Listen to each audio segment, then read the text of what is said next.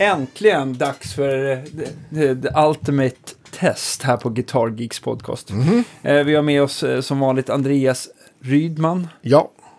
The one and only. Magnus Olsson som gäst och jag, Daniel Cordelius, hälsar er varmt välkomna till dagens avsnitt. Vad ska vi göra idag? Vi ska testa Tube Screamers och prata om Tube Screamers. För Magnus har varit så snäll och tagit med sig så många. Jag har aldrig sett så många Tube Screamers samlade på ett och samma ställe. Någonsin. Nej. Och det är inte alla, du lämnar några stycken hemma, var det inte så? Ja, jag lämnar alla gamla bara för att jag skulle ha det liggande i bilen. Jag ville inte att det skulle komma någon klåfingerbenning och sno dem. Mm. Och sen alla de lägsta serierna, de här i plast och det här var inte heller intressant. Liksom. Men jag tänker på vilket så här prisskikt finns Ibanez Tube Screamer. Det finns, för jag tänkte när jag började spela elgitarr så fanns ju de här billigaste, då hette de typ Soundtank eller någonting. Ja, precis. Just det. Eller de som TS5, just det. Svarta. Ja. Plastburken. Ja, precis. Som såg ut som någon form av skalbagge. Ja, precis. Och de försvann och byttes ut mot en serie som hette TS7 då. Mm. Som hette Tone Lock, där man kunde trycka ner de här. Ja, det är de grå, ja, precis. Och sen... Nu finns de i priskategori från den lilla minin där 700 någonting upp till 5300. Mm. Och då pratar vi den allra senaste som nog ingen här i Sverige har hunnit prova än, tror jag. Har du med den idag? Ja, den har vi självklart med oss. Jag har sett den. Vemurams svar. Och Vemuram, det är ju egentligen en japansk så här, butikpedaltillverkare som har fått väldigt stor hype. Mm. Alla hans pedaler ligger väl kring 5 skulle jag tro. Sådär. Jag tror de börjar någonstans 4 och 5 och uppåt. Mm. Och de har ju då en pedal som heter Jan Ray som är otroligt populär. Ja, precis. Den är ju ganska lik den här Timmy som har funnits ganska länge. Och sen så har han gjort några... Och Snoy har väl någon fast... ja, precis. John Shanks har en och... Shanks, eller 2 pedaler. Ja. Mm. Ja. Nej, men väldigt, väldigt kul samarbete. Det ska bli roligt att höra den. Och den då, vi tar den när vi kommer dit. Ja exakt. Vi kommer dit. Men om man tittar på Tube Screamers historia då. Vem var det som uppfann den här personen? Vad hette han? Var det någon anställd på Ibanez-fabriken eller? Nej, det var det inte. Utan nu läser jag direkt från mina anteckningar. Maxon-fabriken kanske? Ja, utan det var så här. Ibanez bad Maxon-fabriken om att ta fram en pedal åt dem. Okej. Och då var det en kille då, ursäkta uttal här, som hette Susumu Tamura som jobbar på Maxon då. Mm. Och han gjorde ett par versioner och till sist kom den här ut då. Och den, vad ska vi säga, den är en fortsättning på pedaler som kom innan TS808 då. Där var OD 850 och OD 855 som kom innan då. Var det 2-rattade eller 3-rattade? De var 3-rattade och 2. Är det den som är orange? Det är en sån som vi har en här då. Ja. Mm. Och den ena av dem då, den som hette 55 menar jag, förlåt. Mm. Var väldigt lik en Tube Screamer. Och denna här är typ en Big Muff fass. Okay. Den är inte overdrive överhuvudtaget. Det kan vi också lyssna på. Men det där är liksom, så där lät liksom Ibanez-pedalerna innan Tube Screamern kom. Ja, precis. Då kan det vara värt att säga där om det här Maxon då att eftersom att Ibanez hade worldwide distribution för sina grejer så gjorde de ett avtal att Maxon bygger pedalerna med Ibanez namn och bygger exakt samma pedal med Maxon namn som de då också får sälja. Ja. Så det har under hela tiden så länge Maxon byggde de varit exakt samma pedal. Ja. Just det. Så att om du har köpt en Maxon eller en Ibanez har inte spelat någon betydelse. Nej. Förutom att lådan har varit en annan form. Men om man tittar på de här tidigaste Tube Screamerna från Maxon eller Ibanez. Är det någon som har skenat iväg i pris? Eller är de ungefär likvärdiga prismässigt? Eller har du sett något? Ja, Ibanezon har ju rusat långt mycket mer än Maxon. Okej. Okay. Alltså, och det är ju Stevie Ray Vaughans fel där. Ja. Och de här andra bluesnissarna då. Okej, okay, jag gillar ju att avbryta. Det gör du rätt. Jag tänkte på, vilken är den liksom, är det TS9 som är liksom den mest efterfrågade och dyraste collectorspedalen? Nej, det är tidiga TS808 skulle jag säga. Okay. Framförallt de då, vi kan säga det, de släpptes 1979 och den första versionen som kom då hade lådorna från de här orange. Ja, just det. Du hade en sån pedal här. Och jag har en sån med mig då, det är original. Och den släpptes bara i Europa. Mindre, ja, just det. Och en liten låda de kallar smallbox. Mm. Och det är de som är mest attraktiva. Mm. Och de är inte exakt likadana i kretsen som en av de senare då. Nej. Även de senare 808-erna då? Ja, de är inte exakt likadana. Utan denna var väldigt tidig version av den, om man säger. Mm. Men de kom ut. Mm. Och ganska snabbt så bytte de. Så det var bara under några månader 1979 som det fanns i den lilla boxen. Okay. Sen kom de över hela världen i den stora boxen. Okej. Så att den inte fast. Det är sånt som händer även i den bästa familjen. Men så, vilken härlig tid ändå. För nu tycker jag alla pratar om bara, åh fan vilken stor pedal. Hur ska jag få plats med den här på min pedalbord? Men då var det så här, vi måste göra en större låda. ja, precis. Den släpptes då 1979 och fanns till 1981 och blev ganska mycket en flopp. Det sålde inte överhuvudtaget, så den lades ner. Jaha. Och vart att nämna om dem då kanske man kan säga att folk pratar om originalchip. Mm. Det har ni ju säkert hört. Det är ju då JRC 4558. JRC 4558D. Mm. Men man kan inte säga så, för då på den tiden så tog man de delar som fanns. Ja. Så tar du tidiga sådana så har det varit flera andra chip i då. Mm. RC4558P, TL4548P och C4558C. Mm. Så det har varit ett helt gäng då. Så det var lite lotteri vilken man fick då. Okej. Har du någon av dina gamla olika chip? Så, alltså att du tycker att de låter... Att de skiljer mycket, eller är chippet liksom lite overrated, tycker du? Min uppfattning är att chippet är ganska overrated. Mm. Men jag ska säga att jag har inte skruvat sönder alla, men däremot har jag gjort det med många av de här som är medium gamla och nya. Ja. Och det är inte samma chip i alla, men jag kan inte höra någon... Eller vi säger så här istället. Komponenterna i en pedal har ju ganska stor tolerans. Ja. Mm. Så att det kan ju skilja upp till 20% i värde på eller någonting då. Mm. Och det gör ju då att pedalerna låter annorlunda. Ja. Och jag tror mycket mer på det, att det är det som är skillnaden. Så jag kan inte hitta någon kontinuerligt i att det chippet låter alltid så eller det låter alltid så.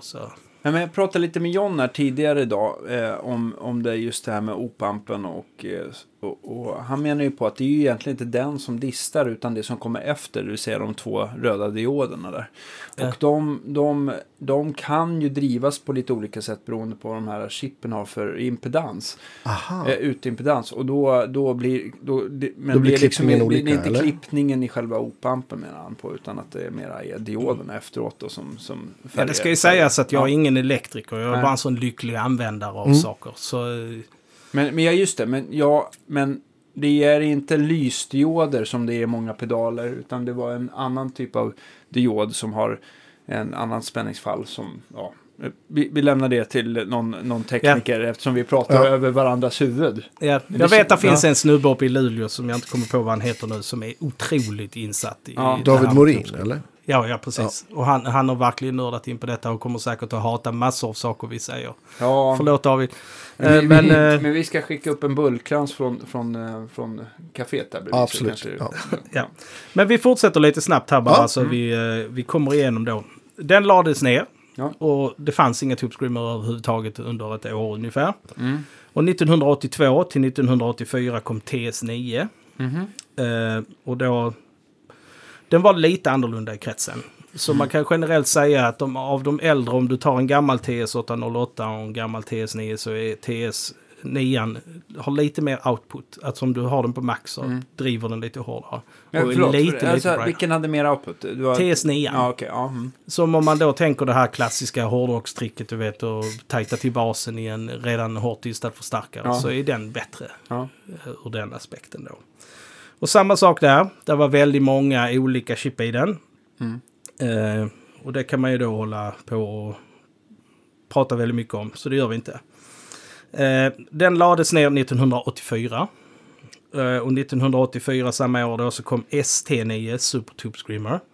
Mm. Okej. Som... jag vet inte hur man ska beskriva det. Men hade den Super Tube Screamer, hade den fler rattar eller var det fortfarande trerattad? Bra fråga du. Någon får googla medan vi pratar vidare. Det minns jag faktiskt inte, men vi har ingen sån med. Men det var mer drive i den helt enkelt. Precis. Och den fanns bara ett år. Sen kom Supertube som hette STL, som var ännu en version då. Mm. Sen 1986 till 1983 kom den som hette TS10. Just det, och då är det lite en annan box till, va? När kom den, så du? TS10. Ja. 86 till 93 fanns den. Okej. Okay. Och den sägs det ju att exempelvis Stevie Ray Vaughan var den han föredrog. Men jag tror man kan debattera det till man blir blå i huvudet. Mm. Och jag vet han, vad heter han som är jättestor nu? John Mayer? Nej, vad heter han? John Mayer. Mm. Nej, men han är ju stor i alla fall. Ja. Men det kanske inte är han. Ja, men, där har vi en Super Tube Screamer. Ja. 4 ratter. Ja, precis. Ja, det är mer drive i den. Mm.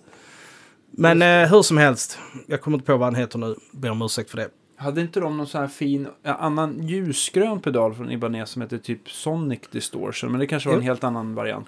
Och den hade också en mid-boost också. Ja. Och den 4:e ratten. Ja. Det är sällan jag tycker att en Tube Screamer har för lite mid, så att man önskar att man hade en mid-boost. Fast den kanske skär istället. Ja. Ja, vi lämnar det. Jag har en sån, men jag står inte samma. Ja. Och medan den fanns då TS10, så 1991 till 98 kom TS5 då. Vilket är den här plastiga vi pratade om innan, Tom Tank-serien. Ja, precis. Mm. Och kretsmässigt så vet jag inte. Men det finns ju analog, man har skrivit en sån verkligen djupinlodad text om kretsarna om man är intresserad. Just det, men det kan jag länka till. Ja. Det är, för den som är hågad att läsa så finns ju det. Mm. Där kan man nörda ner sig väldigt, väldigt mycket. Sen 1992 så släpptes TS9 Reissue. Då samma pedal som den tidigare. Mm. Och 92 då kom även TS9DX som är Turbo Tube Screamer. Ja, just det. Och en sån har vi här. Ja, är det att den har 3 lägen typ? Eller 4. 4 lägen. Ja. Så där är vanlig TS9 plus hot och turbo. Ja. Och det är bara att den förändrar overdrive-karaktären kan man säga. Ja. Mer eller mindre overdrive och förändrar även mellan registret lite. Mm. Men vi kommer ju till det när vi testar sen. Sen däremellan, som många kanske debatterar om den ska vara med här eller inte, men det tycker jag, kom 1995 en pedal som heter TK999 som är en rördriven Tube Screamer-variant då. Och sen har vi självklart här. Ja. Och den var då baserad på BK Butlers, ni vet den här pedalen. Tube Driver. Pålästa människor här, så sitter jag och gör bort mig. Nej. Men, vi har en sån med oss. Och sen kom TS7, vilket är de här Tone Lock-serien. Silvriga pedaler man kunde trycka ner. Ja, precis. 2004, och fortfarande ongoing, kom TS808 Reissue. Just det.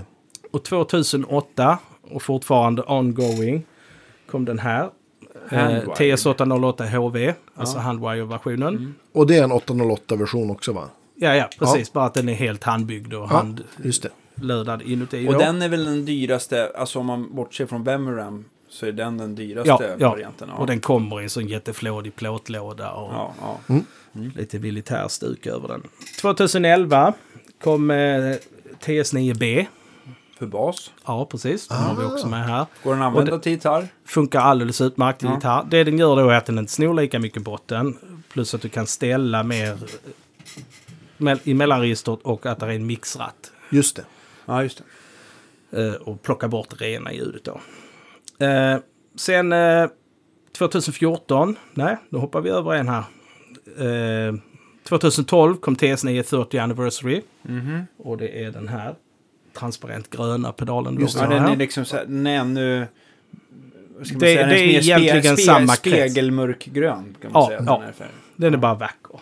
Den är bara vacker, men den låter inte, det är ingen, eller vi kan vi lyssna på i och för sig, men det är den skillnaden som vi kom fram till innan, att inga låter likadant. Ja. Så kan vi säga. Mm. Och sen 2014 kom TS808DX, vilket är en pedal som skiljer sig ganska mycket. Mm. Just det är den, och det är en dubbelpedal helt enkelt. Ja, det är en Tube Screamer, alltså en vanlig TS808-krets, där det är en boost, en 20 dB boost framför, så man kan välja om man vill ha den framför eller bakom eller efter overdriven då. Plus att man kan ställa om den intern ska jobba på 18 eller 9 volt då för headroom. Mm. Men det hör vi sen. Mm. Och sen efter den, och samma år till och med, kom TS808 35 Anniversary Small Box, och den är då historiskt korrekt, det var den vi pratade om innan i en liten box. Just det. Och sen 2015 kom TS Mini. Det är den du har på bordet där framme. Och 2019 då kom TS808 30 Anniversary som också är historiskt korrekt. Och TS9 Gold, vilket är den du har där. Mm. Och då den Vemuram-pedalen då. Ja. Och den är enkelt beskrivet som om man tar en Jan Ray som har 6 med en Tube Screamer så får man den. Mm. Och nu ska man kanske inte ge bort för mycket, men jag tycker själv att det är den outstanding bästa pedalen av den här. Jag kan säga själv, jag har ju faktiskt testat när du fick din för ett tag sedan, och den är den bästa. Ja. Jag håller med dig. Även om vi har vitt skilda, jag gillar bluesa och du är lite mer avancerad i tongångar, så var vi rörande överens om den saken. Ja. Men det jag ville säga är att jag inte är 100% säker på om jag skulle kalla den för en Tube Screamer. För att jag tycker nog mer att den är en overdrive-pedal med Tube Screamer-karaktär än en Tube Screamer. Mm. Så yes. Det ska vi höra också. Och vi missade en handels... Ja, det jag tänkte. Ja. Den vita. Ja. Det vita fåret. NTS då. Det är en Tube Screamer som är byggd på ett rör. Ett sånt här NuTube-rör. Som egentligen, det går på lågspänning va? Så att det är inte så att det lyser som... Eller, nej, utan det lyser där i när du tänder den då. Mm. Men det är Korg uppfann ett rör. Och vi har pratat om det, jag och John Olsson av Olsson Fame.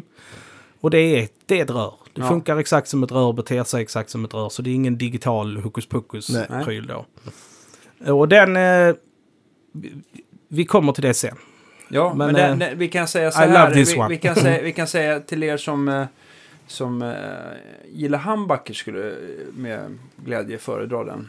Ja. Okej. Okay. Mm. Ja, ska vi börja lira och så börjar vi historiens början och så går vi framåt. Ja, men jag kommer ihåg det bara. Jag kommer ihåg med tanke på löjliga priser på gamla pedaler så såg jag en av de konstigaste så här kommentar eller mest löjeväckande för mig var att någon som sålde en TS9 och så skrev de serial number very close to Stevie Ray Vaughan. Och då tänker jag så här, det kan inte spela någon som helst roll på en pedal byggd i en fabrik. Ja, men jag tänkte på, han hade ju 2 Tube Screamers också. Vilken av dem var den nära? Ja, det är ännu mer viktigt tycker jag. Är det den som boostar i den... Ja, och sen kollar man nu, jag satt faktiskt och gjorde det och försökte hitta foto på hans pedalbord, så var det ju TS10, TS9, TS808 TS9 och TS808 och i blandningar i alla möjliga kombinationer, och jag tror inte han hade bara en. Nej, jag tror inte jag hade tillgång till ett gäng. Men det är ju det är ju en mytomspunnen pedal. Ja. Det är mycket åsikter, och vad du än säger om dem så är det alltid någon som blir arg för de tycker något annat. Ja, men man kan väl säga utan att överdriva att det är den mest kända overdrive-pedalen någonsin. Det tycker jag nog. Jag kan inte komma på någon som kan... finns fler versioner kanske det finns något som... Och den har ju faktiskt, om man får vara lite så, startat karriären för pedalbyggare. Absolut. Analog man... började med att modifiera Tube Screamer så. Mm. Precis.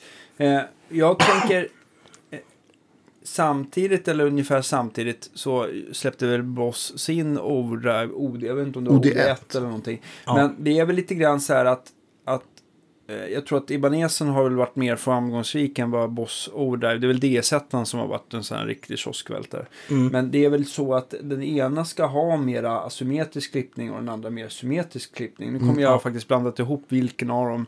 De är snarlika men ändå inte sådär. Så det var väl de... Det är väl, om jag, som sagt, jag är ingen elektriker, men Ibanesen är jämn. Och den andra är ojämn. Okej, men då misstänker vi att Ibanesen är symmetrisk. Och de hade tagit någon slags rätt till det, Boss. Ja. Så att de var tvungna. Ja, det var så det var. Okej. Liksom. De hade något patent på den. Liksom. Ja. Mm. Så det var väl mer eller mindre en tvungenhet. Och var det då, kom Bossen innan så att Tube Screamer var liksom deras variant då på overdrive liksom. Att den fanns redan ute när Ibanez gjorde sin. Men ska vi köra igång eller? Ja, vad ska vi låta med först då? Ja, alltså jag tog ju den som såg dyrast ut, så jag tog den som var guldfärgad. Men jag tror inte vi börjar där. Vi pratade om att vi skulle gå lite så här efter historien så här hur eventuellt den första innan själva Tube Screamern Jag tycker det låter vettigt. Ja, absolut. Så fram med den orangea kanske. Och där är en sak jag vill säga här nu innan vi fortsätter. Om ni, alltså, det går inte att på det sätt som vi sitter här och spelar nu och visa vad den faktiska skillnaden är förutom de som är mest skillnad. Mm. Så i slutet av det här kommer det att komma en massa klipp där vi har spelat in exakt samma fras. Och du säger vad det är innan. Ja, precis. Ja, precis. Där man faktiskt kan sätta sig och klicka runt om man faktiskt vill jämföra. Asgrymt, det är perfekt.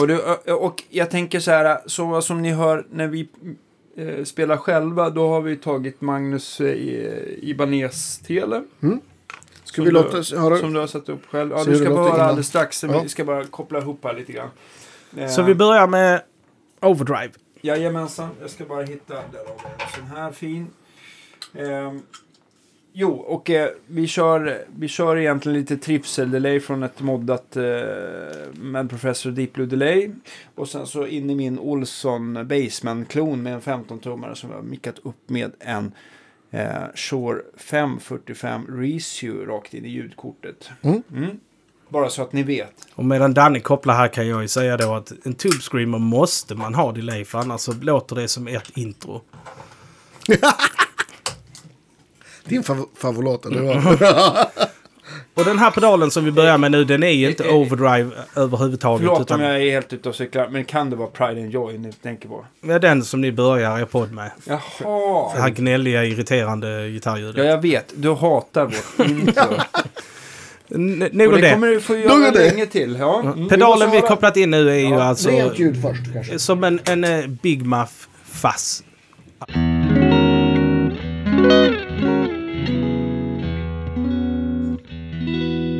Låter fint de här DiMarzio. Var det True Velvet i din tele, va? Mittläget. Får jag höra lite stallmick nu då?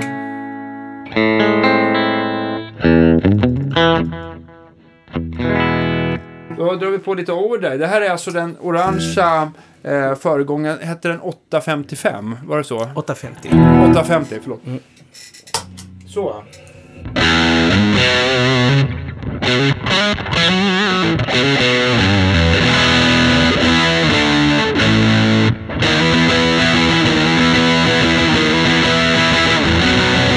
Ja, det låter ju inte Tube Screamer. Nej. Alltså den har ju mera, jag tycker inte att den riktigt låter som en Big Muff. Jag måste vrida lite på den tror jag innan. Om du spelar bara lite.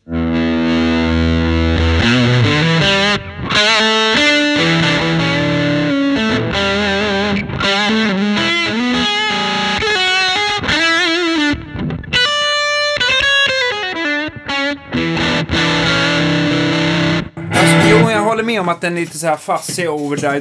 Den har ju mer överstyrning än vad en Tube Screamer har, helt klart. Ja. Men den har ju ett, som en Big Muff, i alla fall som de flesta Big Muff. Jag kan inte säga att alla är så. Men de flesta är ju så att när du drar ner tonkontrollen så ökar basen och minskar diskanten. Ja, det gör det inte i det här fallet. Det här är bara som en diskantkontroll. Okay. Så att den skiljer sig lite grann. Jag tycker i min värld så gillar jag den här bättre. Mm. Och vad var jag tycker den är en mild äggstekarfass. Om det nu säger någon mer än mig någonting. Ja, äggstekarfass. Ja, det är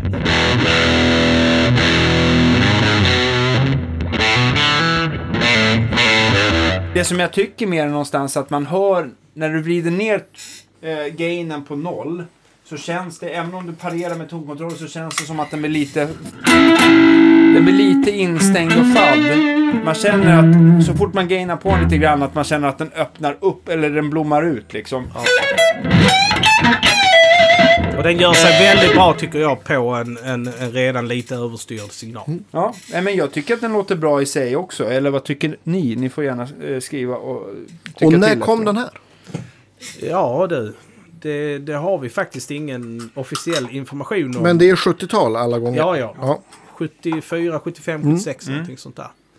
Så alla siffror och årtal vi anger nu är den information som Ibanez-arbetare vi har internt då. Mm. Så man ser andra siffror på nätet, men de kan ni skita i för de är fel. Men över då till första Tube Screamer som var alltså Smallbox 808. Precis. Mm. Och det var ju troligen för att de hade lådor kvar från den här. Ja, just det. Det är samma size på lådor. Det som man tycker... Ska jag prata i mikrofonen här också. Vrida lite. Det som man tycker är lite fint men opraktiskt, det är ju att de ska envisas med att ha den här minitele-kontakten för 9 volts strömmen. Men det är faktiskt så, jag har hört att det finns folk som tror att de låter olika.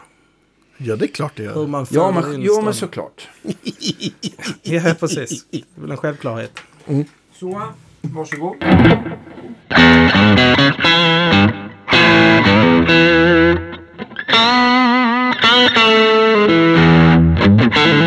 Så nu är egentligen gainen på max här, och ni hör ju redan nu att det är en klart mildare overdrive, men det som jag tänker spontant vad bra den låter. Ja.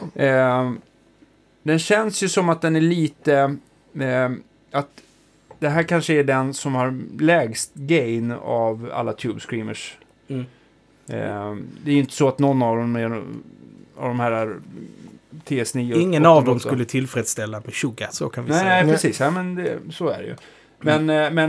Men ja, jag skulle nästan behöva jämföra med en vanlig TS9 för att kunna säga, men första... Ja. Jag upplever själv då som jag har spelat mycket med dem att den är lite öppnare än de nya Tube Screamerna. Ja. Om du backar lite på gainen. Ja, jag ska göra det. Ja. Jag är bara nyfiken på hur det låter då. Ja, det här är ju jättefint.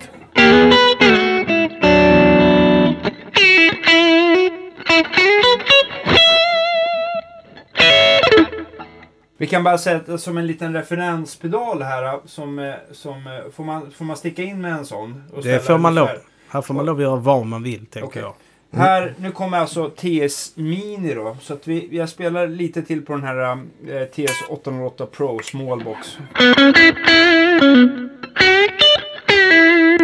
Så bytte jag där. Precis, det är nog precis som du säger att när jag switchar tillbaka nu så är den lite öppnare. Konstigt lick jag spelade. Eller vad tyckte du? Ja, absolut. Och så. Nu var det inte så här natt och dag. Man hör att det är samma krets-ish. Mm. Men ja, mycket trevligt. Och det kan man, kanske man kan säga här att de flesta av de här pedalerna, några av dem sticker ut, kan vi få att låta likadant med om vi tänker att den här var lite mer så skruvar man lite mer på den andra. Ja, just det.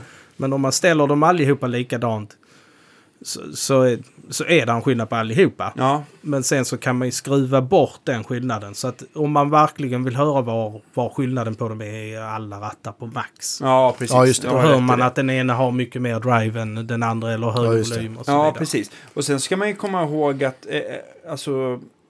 potentiometrarnas utväxling, de har ju, om det är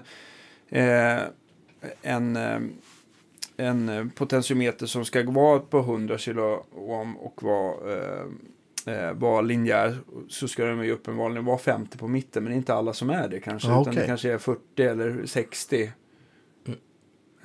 kOhm istället, så att det kan ju bli olika värden när man ställer dem klockan 12, så det är bättre att man rattar in det. Men nu vill jag bara göra en liten så här snabbtest ungefär med liknande drive och toninställningar, och då kunde man ju ändå precis det du beskrev innan, att den kändes lite öppnare i alla fall i min värld. Och i de ljudklipp som kommer sen så kommer alla med samma inställning eller tillskruvad inställning, maxdist, minst och så vidare. Ja. Jätteintressant. Och en sak jag vill säga här nu är att jag tycker själv att om man kommer över klockan 1 på gainen på en Tube Screamer så börjar de falla sönder i mina öron.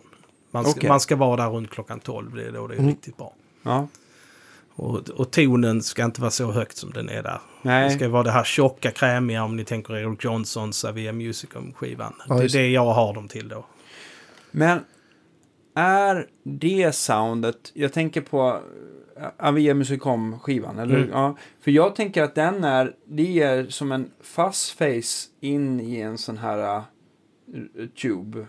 Alltså det soundet, det är väl lite, han har väl aldrig använt en Tube Screamer, Eric Johnson? Jo då. Är det så? Absolut. Nästan alltid, förutom senare tid, haft en TS808 på sitt bord. Ja, och, jag ska bara gå och dränka mig. Det är väl för mig komp-ljud, alltså, eller medium gain-ljuden liksom. Ja. Okej. Och massor av kombinationer av dem. Man ser det mycket i hans instruktionsvideo, sitter han och flärpar en del om det. Men alltså det jag menar med var karaktären på ljudet, ja. Han mjuka, krämiga. Ja. Och det är därför man behöver ett delay på, för att det ska börja blomma liksom. Mm. Så jag tog med mitt eget favorit TS808 delay står här borta, men det kan vi skita i. Det funkar lika bra med det. Funkar bra med Tube Screamer delay. Ja, i mina ögon är det. Ja. Men ska vi då hoppa på en helt vanlig TS808? Absolut. Ja. Vi kan ju ta bort den här minin så. Den var väldigt fin, den här smålboxen också, för den har ju lite så här Billy Gibbons stripes på sidan eller vad man ska säga. Nu är det svårt. Ursäkta, lite förkyld här. Ja, här sitter botten lös för att jag skruvade sönder den precis när jag var hemma för att ta reda på vilket chip. Så här är det chipet som folk kallar originalchip i just denna TS808. Mm-hmm. Så ta där i botten så, för den sitter inte fast. Ja, men jag håller i botten. Ja. Mm. Den har väldigt långa fingrar så han kunde göra som magi där. Precis. Mm.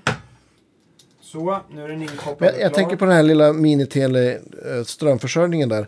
Var inte det vanligt på mycket pedaler på 70-talet? Man tänker Electroharmonix och... Ja, vad jag vet så var det var standarden liksom. Ja. Det var väl Boss som kom med den nya, tror jag. Ja. Jag vet inte, jag har inte lyckats haft sönder någon av de här minitele-varianterna. Så att jag vet inte om det är av mekaniska skäl eller om det var lättare någonting. Men, ja, det är en bra fråga. Ja. Jag tycker det känns säkrare än de andra, för där, när de börjar glappa så liksom får de inte alltid kontakt med mitten. Ja, just det. De moderna som finns nu. Mm. Ja. Så jag gillar de här, de låter mycket bättre också. Exakt. Jo, men det är klart. Lite varmare. Ja. Det är ungefär 20% mer kräm i dem. Mm. Nu skämtar vi. Jag hoppas det framgår. Får vi höra okay. Den här då? Börja då med samma inställningar som du lämnar med på den andra. Mm. Det som är mycket trevligare med den gamla, det är ju att den har en balance-put jämfört med den andra har level. Då. Det är ju lite förvirrande. Ah, okay. Så, nu är den igång.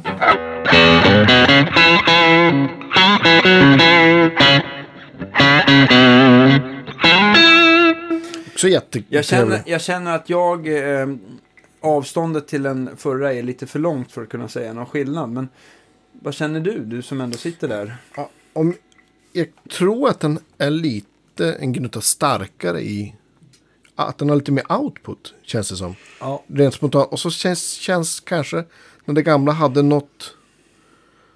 någon lite mindre högmid och var lite öppnare. Rent spontant. Ja.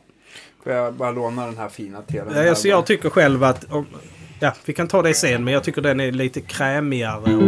Och så. Den gamla? Nej, den vi har nu är lite krämigare, medan den andra är öppnare, mer spraklig. Ja. Ja, jag ska försöka koppla över.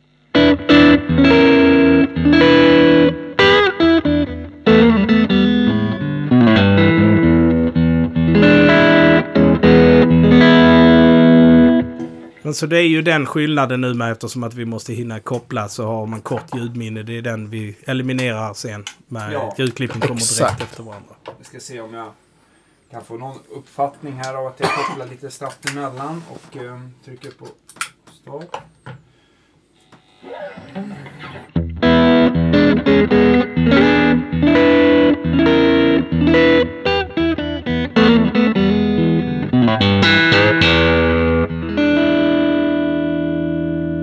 Ja, jag kan i alla fall fastslå att skillnaden är ganska liten. Ja. Men det är en skillnad. Ja. Ja, och de har ju inte exakt samma krets. Nej, men jag tycker ändå... Ja, men det är ju någonting med öppenheten och mellanregistret där som skiljer sig lite grann. Det är nog som du säger att den andra är lite krämigare, men. Ja, krämig tänker jag då på som... Och vi ska förklara det klumpigt som Woman Tone, Eric Clapton. Alltså det här... Ja, men precis. Alla fattar vad man säger när man menar krämig. En sak som de har gemensamt som kanske kan uppfattas lite dumt är att man ser inte om den är på förrän man verkligen tittar senigt ovanför den. Det är verkligen de har verkligen med Guinness rekordbok för svagare dioder. Ja. Ja. Mm. De vinner helt enkelt. Ja. Mycket trevligt. Vad kopplar vi på härnäst? Då ska vi ju tveklöst på en TS9. Ja, men det är klart. Du har två olika där. Ja, och ser ni här nu att de har lite olika grön. Färg, ja det har de. Och det är vilka årtal de är. Mm. Okej. Okay. Så den här är lite äldre. Ja. Och det här var alltså då den som kom när de la ner TS808. Så 82. Nu har den en andra strömjacket där, så att nu kommer det ju låta lite... Ja, det blir helt annat ljud nu. Ja, ja, och ja. Håll i er. Men vi kör igång. Även den har en... Du får muta allt. Ja, så. Ja.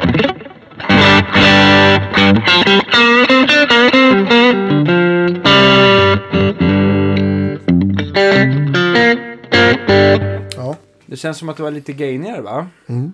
Och lite, jag tycker det var lite brightare, men det kanske var att jag tog ur ja, kanske lite högre volym nu. Ja, volym definitivt. Det. Mm.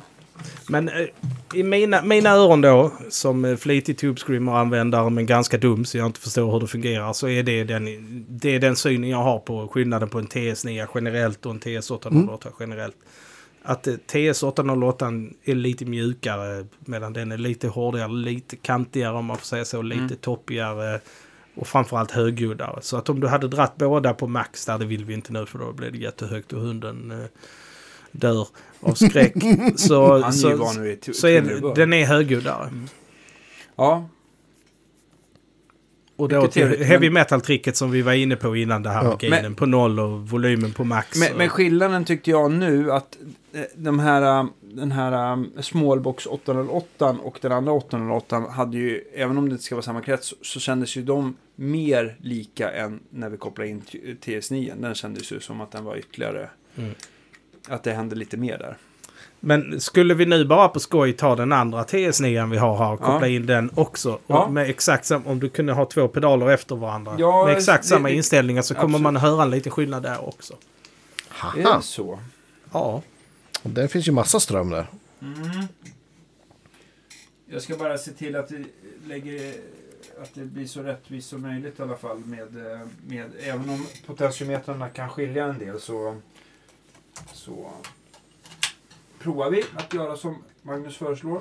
Den här får du ta den som håller på. Ja. Sönder. Nu är det ju tre TS9 där uppe som på pappret ska vara likadana. Just den guldiga också. Ja, den guldiga ska vara likadan. Mm. Och den blankgröna också, eller? Ja. Det är bara finishen. Så. Ja. Varsågod. Du får muta av, tror jag. Jag tror att jag har gjort det. Ja, just det. Det är ju så här med Tube Screamers att de är inte true bypass, och det innebär att de går inte, har de ingen strömförsörjning så blir det allt tyst.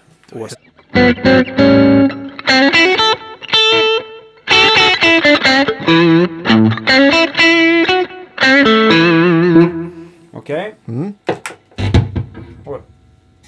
Nu.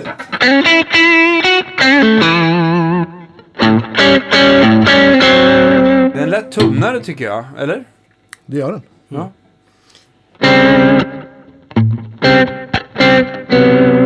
Större än andra.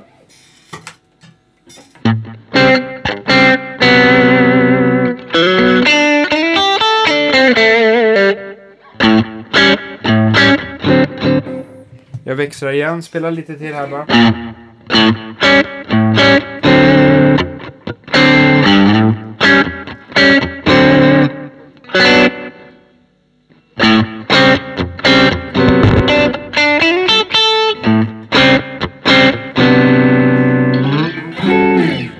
Här pratar vi skillnader som inte mamma som står i köket och steker köttbullar skulle höra. Nej, det här är ju väldigt liten skillnad ändå. När jag säger, jag tror att det var när jag växlar med dem med en liten paus emellan så bara, ja, men nu är det väl ändå. Men just när man står och snabbkopplar mellan dem, det är nog skillnaden mindre än vad man tror. Alltså. Men den existerar, och det är det jag menar. Alltså att alla är lite olika eftersom att the nature of...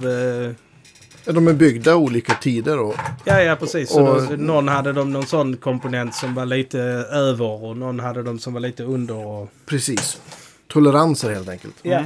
Men nu lämnar vi väl det historiskt korrekta lite här tycker jag. Och så hoppar vi på handwire-versionen av TS808. Ja, vad kul. Och det är då i grunden samma krets fast den är helt handbyggd med Mogami-kablar i och allting är handlödat och rejtan-tajtan. Fixar vi det. Och den har ett annat utseende för er som inte vet. Den ser inte likadan ut. Vi kommer ju, ni kanske har gissat hur om avsnittsbilden ser ut. Ni som inte har hunnit titta än. Den här är i minitelekontakten då. Så att den blir... Och då blir det genast bättre. Ja. Mm.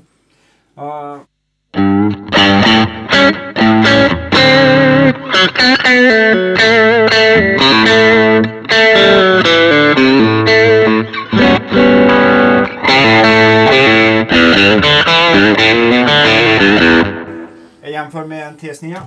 Så varsågod. Jag tar ett sånt rock.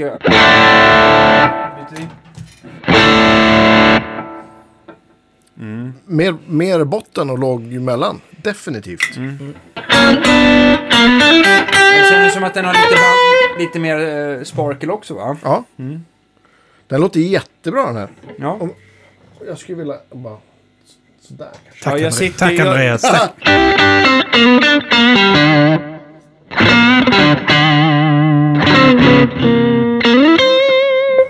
Den var ju exakt det man tänker på när man säger Tube Screamer. Ja. Ja. Ta TS9 igen nu då.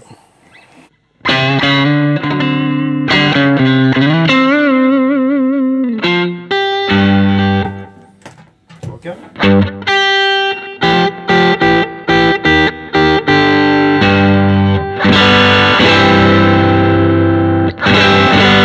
Och, här, och så TS9.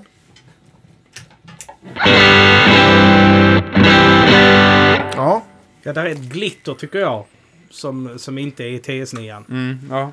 Och framförallt en varm i det glittert. Som ja, visst. Det är nördigt. Det är älskat. Ja, mm. Den och den här absolut första. Det är hittills mina favvisar. Ja. Ja, rösta på Andreas. Jag håller med om. Men du lyssnar också lite efter priset, va? Ja, absolut. Alltså det är så. Jag håller med. De är verkligen... Kostar det så smakar det. Ja. Nej, men skämt åsido. Det hade jag nog sagt ändå. Vem ska vi ha som referens? Jag tänker att den där får vara kvar då. För nu är det inte ja, den tycker vi ju är bäst. Så då kan du ju byta plats på dem och så får den vara med då. Ja. Och som vi sagt, det är nördigt och det är höra på det nu och försöka förstå skillnaden är väldigt, väldigt svårt. Mm. Så det kommer. Men vi tar någonting som sticker ut lite, bara mest för att vi kan. Ja. Och det är den här rördrivna versionen då jag har klätt om den. Och en sak jag vill säga då, TK999 heter den. Mm. Och den har funnits i väldigt många versioner. Ja. Och det är den första versionen man vill ha och helst den som heter IS. Okej. Okay. För sen ändrade de kretsen för att komma bort från han Butlers då. För att man behöver betala till honom. Och de sista versionerna då, förlåt Ibanez, men de är skitdåliga. Mm. Det släpptes någon röd version som är, ja den är hemsk. Ja, utan man ska ha den här fyrkantiga femrattade som jag inte vet hur det egentligen ser ut. Och de första versionerna då, så den andra versionen som kommer av den ser likadan ut men där sitter noise guitar bak. Okay. Det är inte den man vill ha. Och den här har alltså, det är en större pedal och så har den fem rattar. Ja. Jag misstänker att det är gain, volym och är en EQ och som man tror. Eller? Men vet du vad, vi har ju ett problem. Den här kräver en speciell strömkabel. Ja, den ska ha en lite tjockare. Ja, så den kan vi inte köra tyvärr. Vilken goof. Ja, men den kan man höra sen på din test. Kan man göra. Ja. Det är lugnt. Ja, vi ber om ursäkt för detta. Ja.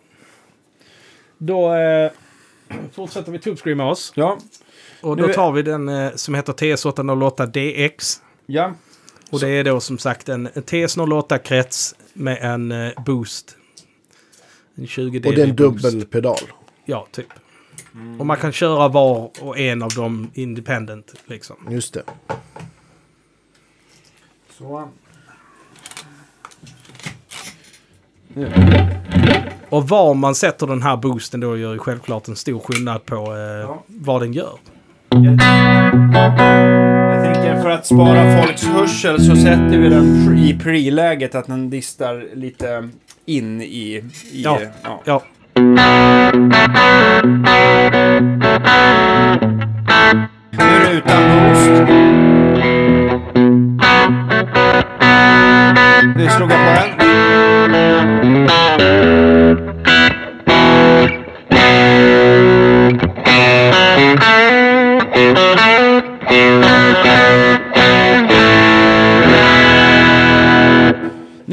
här faktiskt fram som man hör tydligt med framförallt humbuckers och lite mer output att det blir lite skiktat sådär. Att man tycker att den här rena signalen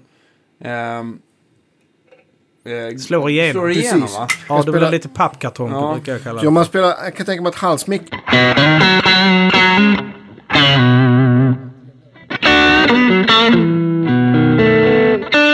Ju mer vi distar på med den här boosten, desto mer kommer det märkas helt enkelt. Jag backar lite på volymen bara för. Ja, nu är det ju stallmick och jag spelar ganska hårt. Mitt mick. Eller bägge mickarna. Bägge, ja. Och nu står den då på 18 volt, vilket ger lite mer headroom. Jag ska ärligt erkänna att jag inte hört någon jättestor skillnad. Det brukar i alla fall när man kör lite lägre spänning så brukar disten öka och headroomet minskas. Ja, precis. Åtminstone i teorin. Ja, just det. Och det där är... Men ska den här låta... Ska den vara lik... Den är en vanlig TS808. Okej. Jag förstår. Som om man tänker att man har ett pedalbord där man vill ha ett bredd men man vill ha Tube Screamer, så är ju den väldigt smart. Ja. Just det. Vill man ha en solo boost så sätter man boosten efter pedalen. Ja. Vill man ha mer gain så flippar man om det till fram. Och då kan man använda boostsidan själv och bara för att höja volym. Ja, precis. Just det. Och det är en bra boost, den bara skruvar upp liksom. Eller så om man har allt på max och kopplar in i en PV5150s lead-kanal så har man dist så att det räcker. Det tror jag. Ja. Och jag hade faktiskt tänkt att vi skulle visa det sist innan vi lägger av det. Att stacka Tube Screamers. Ja visst, men det är väl också en klassisk Stevie. Ja, precis. Det blir väldigt häftig krämig. Det låter mycket, det blir mycket oljud. Men det är ett jävla häftigt ljud. Som självspelande. Det tycker jag om. Ja. Okej, ska vi var ju inne på det här nu med det här pappiga, med det rena ljudet som slår igenom. Ja, och då kommer den här in och vi ska faktiskt också prova först med tele och sen så byter vi till en... Ja! Ja, vart var vi någonstans? Nu är vi på den som heter Tube Screamer NewTube, va? Ja. NTS. Och den kom för ett år sedan kanske? Nej, tre år sedan. Jag kommer inte ihåg årtalet, men någonting sånt. Och du har bytt ratta på din? Det har jag gjort. Jag satte dit vita istället för gröna för jag tyckte det var inte snyggt. Och det är viktigt att pedalbord och pedaler är snygga. Ja. Men vi pratade ju om det här med den lilla pappigheten som slog igenom där innan. Och om man då har en humbucker-gitarr eller heta mickar överhuvudtaget så slår det igenom hela tiden. Ja. Så länge man inte använder den till det här heavy metal-tricket då med att tajta upp basen. Ja men precis, för då är det ju disten som är efter pedalen som suddar ut de skillnaderna. Ja, precis. Och då blir den ju mer som en boost som skär botten. Exakt. Typ. Medan detta här då... Och det var väl lite så den var tänkt från början. Att den skulle liksom... Man hade... En Marshall som stod och hoppade, men man ville ha mer gain och att det skulle vara mer kontrollerbart bas. Och så får en att tränga igenom en mix liksom med den här midpucklen då. Ja. Men så den här pedalen då har samma kontroller som en vanlig plus en mixratt. Och mixratten då gör att man alltså... Man panorerar mellan clean boost och order kan man säga. Eller? Ja, precis. Man kan välja vilket ljud. Så när den står rakt upp så är den en TS808. Och när den då är längst till vänster så har man kvar kompressionen och midpucklen. Men det är mer eller mindre nästan rent. Lite beroende på hur man ställer gainratten själv. Självklart då. Och drar man det då mer åt höger så försvinner det rena och bara gainljudet blir kvar. Så har man då en humbucker så det bara spelar jättehårt ett A. Skruva sakta till pappigheten är borta och sen är man hemma liksom. Ja, vi ska prova det om en liten stund. Men vi börjar med tele i alla fall.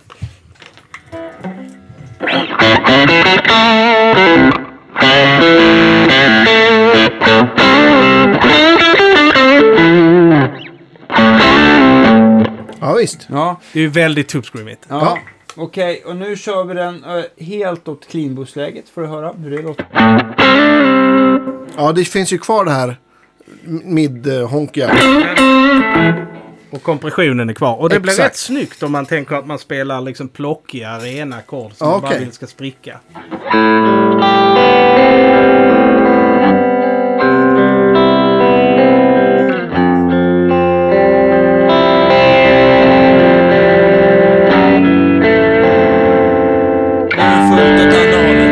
Ja, nu är det helt bara dit.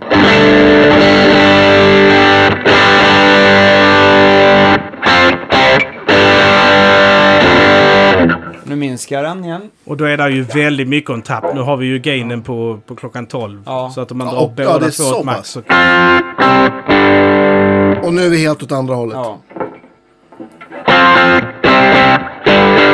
Och nu när du har den på noll där så prova dra ner på gainratten så kommer man till det här gruset som jag kallar det för. Ja, så. Vill du dra plock eller? Ja, precis.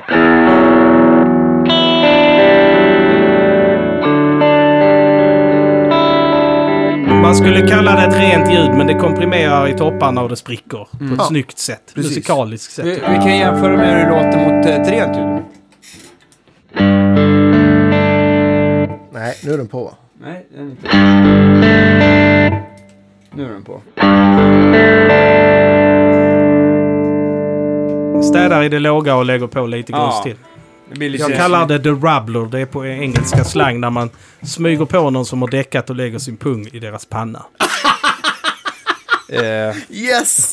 Det är alltså grus på engelska. Rubbler. Jättesnyggt. Ja, jag kommer av mig, men... Förlåt. Skåningar, vi har ingen hyfs. Vi ska prova med handbackers helt enkelt. Jag snor den här lite grann, så ska jag få lyssna på. Jag har en gammal Flying V här från japansk. Ska jag ratta då så? Ja, absolut. Och nu i alla fall clean boost. Nu är den helt åt vänster i clean boost-läget.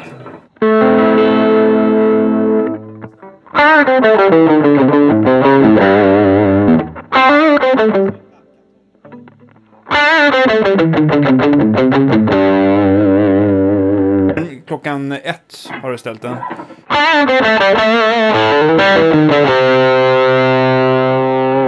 Max.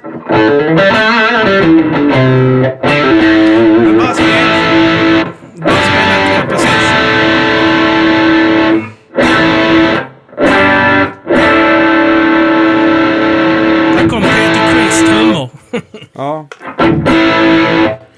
Det har man ju väldigt tydligt att det rena försvinner helt och till att det blir bara rent eller bara dist. Ja. Jag ska prova om du spelar bara som vi bara gör snabbt nu innan du gör det så ställ det nu så att du har mixen en bit efter klockan 12. Så ställer vi den vanliga handwiren bara för en referens. Ska jag köra lite trevliga rockiga A-ackord helt enkelt. Ja, så vi... Så vanliga här nu. Ja.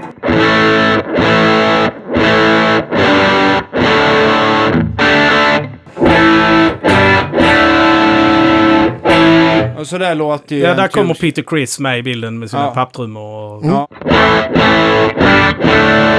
Blandningen är inte så snygg. Det det låter hemskt. Jäkla mycket bättre med den här vita tycker jag. För liksom inte Tube Screamer och Humbuckers, det kändes som... de ville inte vara kompisar. Nej. För lead-ljud funkar det, men så fort man kompar så skiter det på sig liksom. Ja. Jag ser nu är det lysen. Det ser mycket snyggare. Jag ska bara se så att det blir lite annat.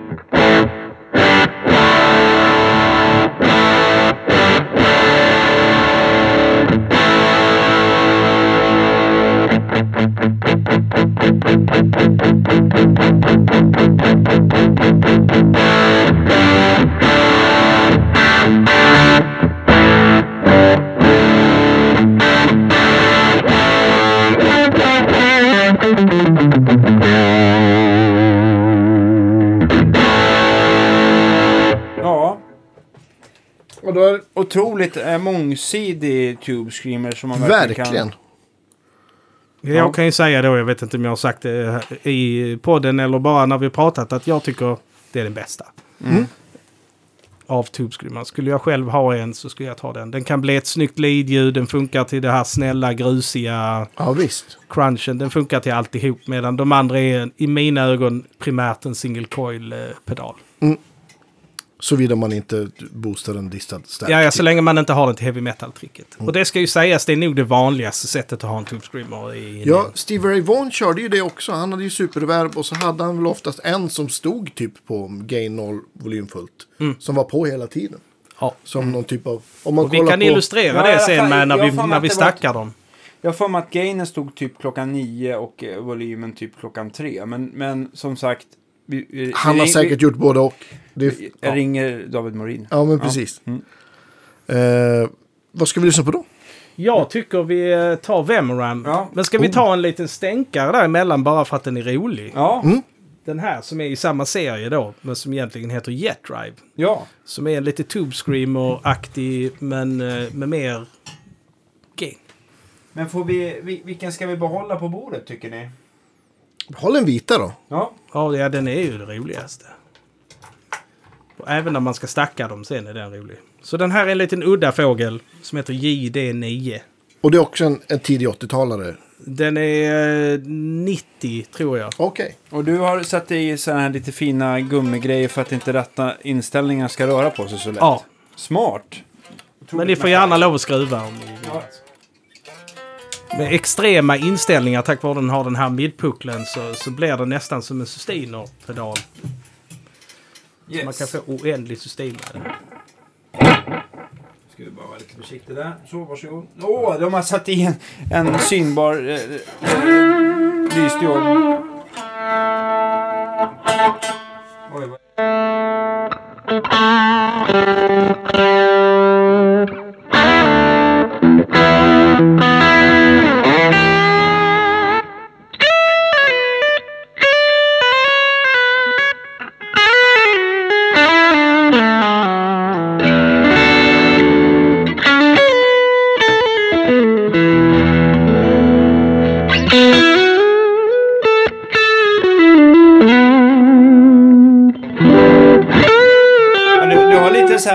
Man känner igen den här Tube Screamer-näsan som man har lite på kontroll helt enkelt. Ja.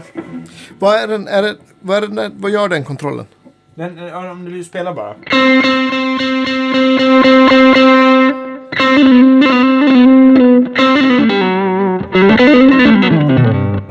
Tube Screamers tyngdpunkt ligger tycker jag också. Ja. Nu ska vi öka driven.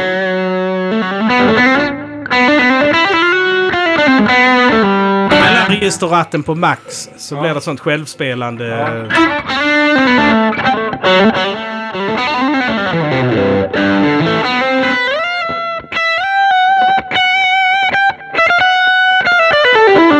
Ja, det är verkligen fusion.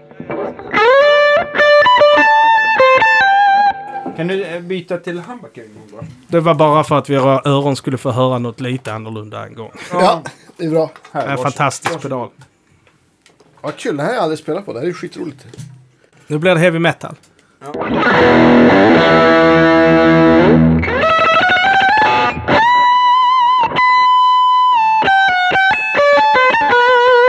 Det som är intressant är att den inte styr över. Det är mittkontrollen som är volymen. Okej. Jag vrider på fel. Så här nu. Så, att den inte styr över som en... Alltså, den får inte den här pappigheten som en vanlig Tube Screamer. Utan den beter sig ju bäst. Så det är i mina öron då som... är att det är Tube Screamer-karaktär. Men det är lite mer inställningsmöjligheter och lite mer gain. Och framförallt lead-ljud då där den står nu kan man få till... Ja, men den här känns ju som att den är gjord mer för att kunna... Prova att riffa lite grann med den. Bara.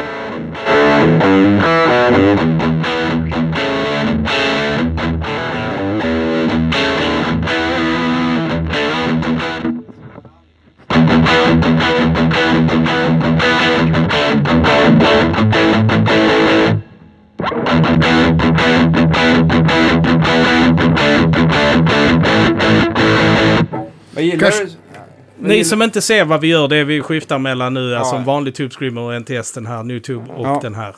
Jet Drive, för att se vilken som lät bäst. Nu hade Jet Drive lite mer gain, men jag skulle nog inte spela riff med någon sån här pedal ändå. Nej, men det är liksom Larry Carlton territory liksom. Ja, men verkligen. Ja.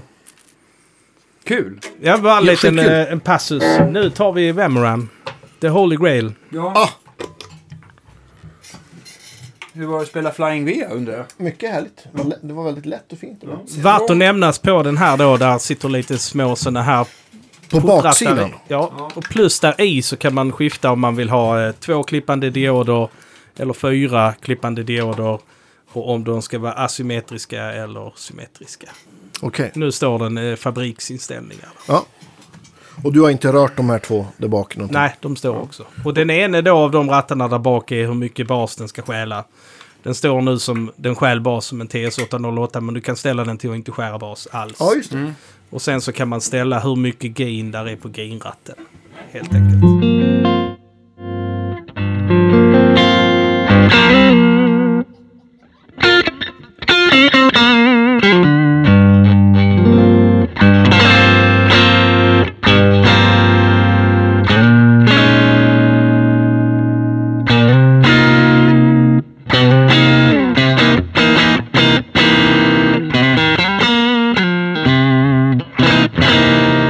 Känsla av att Andreas omedelbart förstod vad den är bra på. Ja, den här var ju jättekul att spela på också. Ja.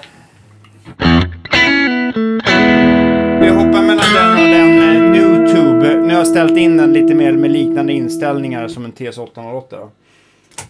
Så.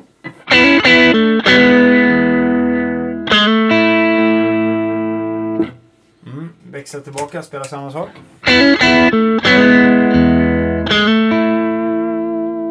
Skillnaden är som med risk för att låta elak med Tube Screamer som var tog allt vägen. Lite så faktiskt. Vem kom in här och snodde mitt ljud? Ja. Vem stal glittret? Nu är det Vemuram.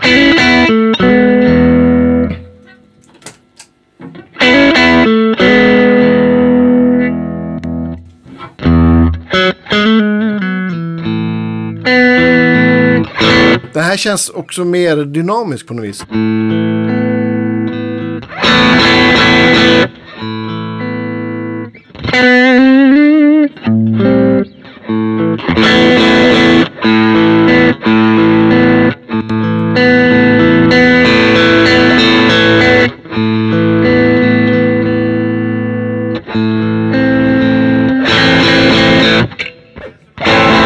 Inte faller sönder heller på samma sätt när man gainar på den, utan den håller ihop snyggt.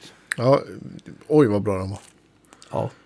Jobbigt. Får jag visa min inställning så spela lite. Nej men spela du. Jag kan inte spela gitarr. Jag bara har gitarr. Du har bara oändlig tur. Mm. Ja, så där vill du ha diskant. Jag får just på just den pedalen. Mm. Ja. Ja, så sådär, lite plockigt.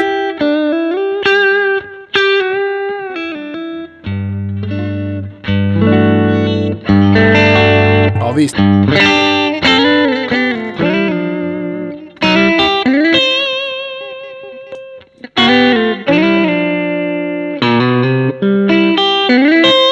Växla tillbaka.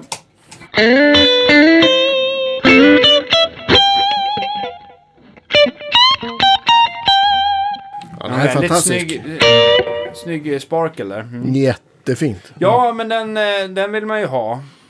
Ja. Men de börjar skickas ut nu, va? Eller? Ja, det har kommit in några. Ja. Den skulle ju ha kommit för ett år sedan. Då, ja, men precis. Men det är någonting någonstans. Och det vi har fått höra officiellt är att det var svårt att trycka på en messingbox. De är ju gjorda precis som Vemuram. Om vi säger alla andra pedaler är ju som diecast gjutmetall, medan denna här är gjord i ett solitt stycke mässing. Mm. Om det gör någonting för ljudet kan man nog orda om. De själv säger att det charmar bättre och det låter bättre, men jag tror att det gör pedalen tung, den standard där man lägger den. Skärma kan jag väl köpa, men att det skulle påverka ljudet, det vet jag inte. Ja. Den är lite tyngre. Vi hade en diskussion om det, kära John Olsson från Olsson Fame och jag då, och vi hade lite, han hade roligt åt det. Ja, han jag kan ju som sagt ingenting om det där, jag bara lyssnar. Ja.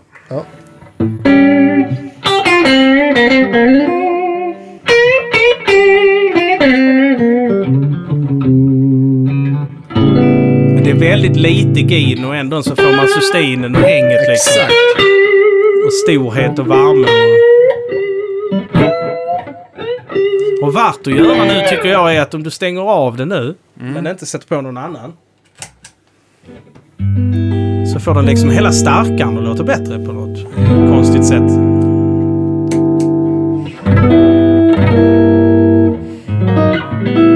Öppnar liksom upp allting på något.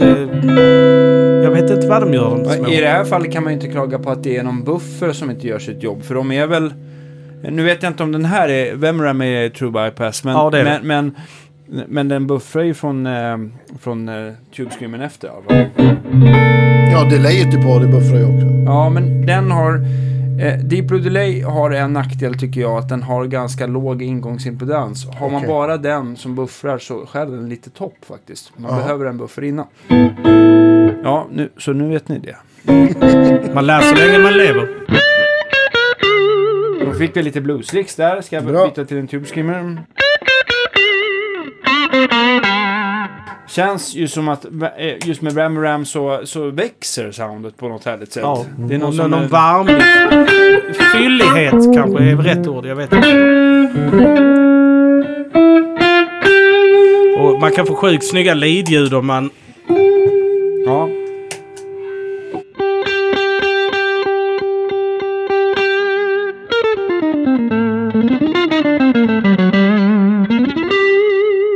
Så jättedynamisk ljud. Man kan låta toner ringa ihop och spela mjukt och då bara blommar övertonerna ut istället för att bli disharmoniska liksom. Hur är den, nu är det så här små trimputtar på sidan. Hur är den när man liksom gainar på allting på max? Håller den ihop snyggt då också som Jet Driven och även den här vita? Eller hur den... Jag tycker den gör det. Ja, då så. Då litar jag på det.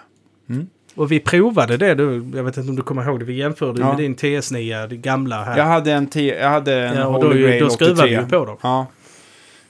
Jag hade en sån som jag tyckte... Har du sålt den? Ja, jag sålde den. När jag hörde den här så sålde jag den. Det var så? Ja. Uh-huh. Jag ska faktiskt komma ihåg, jag tycker när folk spelar på Tube Screamers att sounden som kan bli är fantastiskt bra. För det är musikaliskt. Men jag har aldrig tyckt att det har känts rätt. Är ni med? Absolut. Men det är också väldigt personligt och sånt där. Jag tycker den här vita, den går ju liksom... Där kan man ju lira in den här spelkänslan bättre. Men det den här gör, det är att jag tycker att den var liksom som en sån här... jag vet inte, den bara förgyllde allting och den spöar faktiskt min gamla. Och det var en sån här som skulle vara Holy Grail med alla rätta värden och komponenter och serienummer nära Stevie Ray Vaughan. Och den lät väldigt bra tycker jag också. Det var en bra Tube Screamer. Ovanligt öppen, vilket jag gillar. Men så det är det jag menar innan när jag sa att jag är inte säker på om jag vill kalla den en Tube Screamer, för skillnaden är så pass stor. Om vi tänker det här lite kallare som det är i den andra jämfört med denna är ju Tube Screamer. Exakt. Medan den storheten som denna har är inte Tube Screamer. Nej. Utan det är något annat. Nej, precis. Tube Screamer-karaktär. Men jag tycker ju också när man lyssnar på Vemurams andra Jan Ray som är kanske deras storsäljare, så när man vrider på diskantratten här så upplever man inte den här alls lika plåtig. Nej, är du med? Att den här kan vara nästan lite så att den är lite så här, att den är vass eller hård på ett annat sätt så där. Och det tycker jag inte den här. Jag tycker att allt den gör eller hur man än vrider på den så låter det musikaliskt. Ja. Sen så tycker jag så här, som Magnus en gång poängterade, nu känns det ju som att vi smutskastar alla andra Tube Screamer och tycker att de är dåliga när vi har provat Vemuram, men så är det inte alls, utan det finns situationer, har du en förstärkare typ en Super Reverb Twin som är stökig i basen, du måste ha någonting som städar upp där, och då är den en riktig Swiss Army-kniv kan man väl säga, som räddar upp situationen. Och för mig då, som jag är ju väldigt långt från bluesnisse och jag använder en Tube Screamer som ett lead-ljud i en ren förstärkare. Ja. Och då blir de pedalerna helt olika syfte. Precis. Om man tänker då, Vemuramen är det som Andreas spelar här nu, alltså plock, snygga ackord som ringer ihop med några leadtoner här och där. Mm. Medan då den andra blir mer ett fusionaktigt, mjukt, men dynamiskt leadljud. Mm. Mm. Grymt, tycker jag. Ja, det är roligt. Ja, det är väldigt roligt. Får se vad de hittar på härnäst, men det där är... Ja. Jag är lite nyfiken. Designfilosofin kring den här Vemuram Tube Screamer har... Är det utgått från en 808 eller har de liksom... Vad alltså har de sagt? Tanken från början var att para en Jan Ray med en TS808. Ja. Och sen så har de ju hållit på att prova väldigt, väldigt mycket. Och i många omgångar har många kända gitarrister. Jag vet Andy Timmons har testat. Han Musatti, vad heter han? Ja, just det. Och... Pete Thorne hade en tidigt. Ja, och han... står det helt still i huvudet. Blueskillen. Som är sjukt duktig, som är lite så gospelinspirerad också. Kirk Fletcher, nej? Nej, vita snubben. Ja, vi kommer på det snart. Jag ber om ursäkt för detta håll. Men han Josh är en Smith. Av dem. Han har en fass som är en signatur från Vemuram. Ja, men Josh Smith. Ja. Mm. Han var en av smakkillarna bakom den då. Mm. Och jag tycker verkligen de har fått till det man vill. Att det ska vara. Det här, vi pratade om det innan, jag och Andreas, att det som är svårast då, som både han och jag som sitter mycket i studio, det svåraste ljudet att få till är crunch. Alltså ett milt crunch-ljud som glittrar. Som är dynamiskt och svarar bra. Ja. Ja, det är svårt att micka upp och svårt att få till överhuvudtaget. Allt måste vara rätt, från kabel till plektrum till gitarrist, till gitarr, allt. Liksom. Och den, för mig fyller den det hålet, om man säger. Mm. Det är en Tube Screamer nu, vi har inte provat den. Är det så? Ja, den femrattade ser jag där borta. Den lilla. Ja, där har den femrattade också. Men och det är ju Bass Tube Screamer då. Och den funkar också jättebra till gitarr om man vill ha mer bredd. Och behålla mer av botten. Vilken ska vi prova först? Vi tar den lilla eftersom att du redan har den där. Ja. Och det är den billigaste då. Så nu har vi den dyraste och den billigaste bredvid varann. Ja. Helt enkelt. Ja. Och på milda inställningar, typ alla rattarna rakt upp, så är den väldigt lik en vanlig Tube Screamer. Men sen så kan du, om du börjar överdriva saker, så sticker den iväg lite i ett eget land.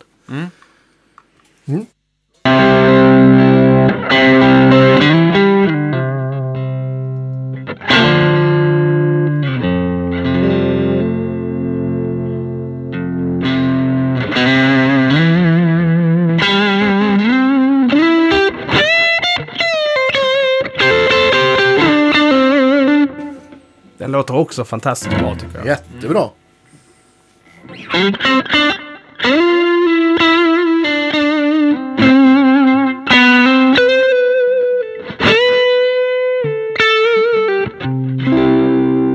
Det är som att tonkontrollen inte tar lika hårt som den brukar, va? Nej.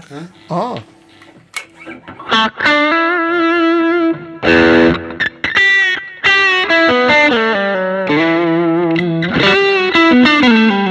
Och nu när man inte hört Vemuramen på ett tag så tänker man, fan vad varmt och snyggt det är.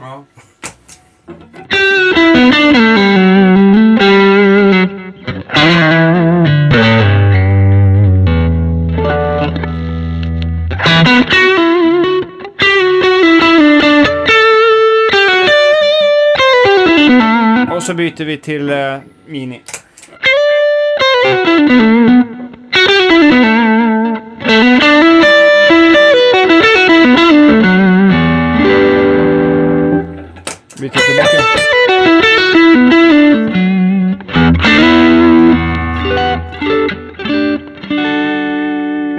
Nästan, inte riktigt, men 4 500 i skillnad.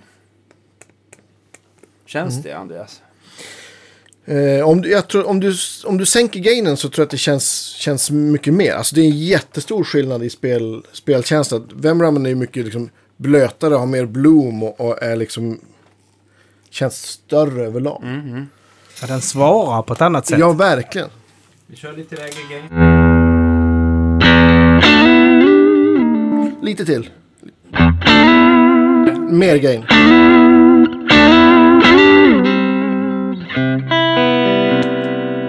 Nu växlar han.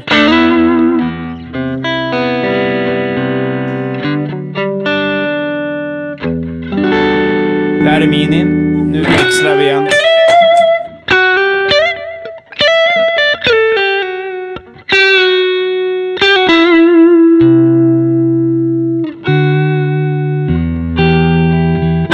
Växlar vi igen.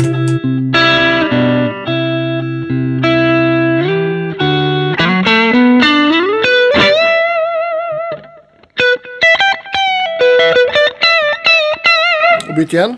Ja.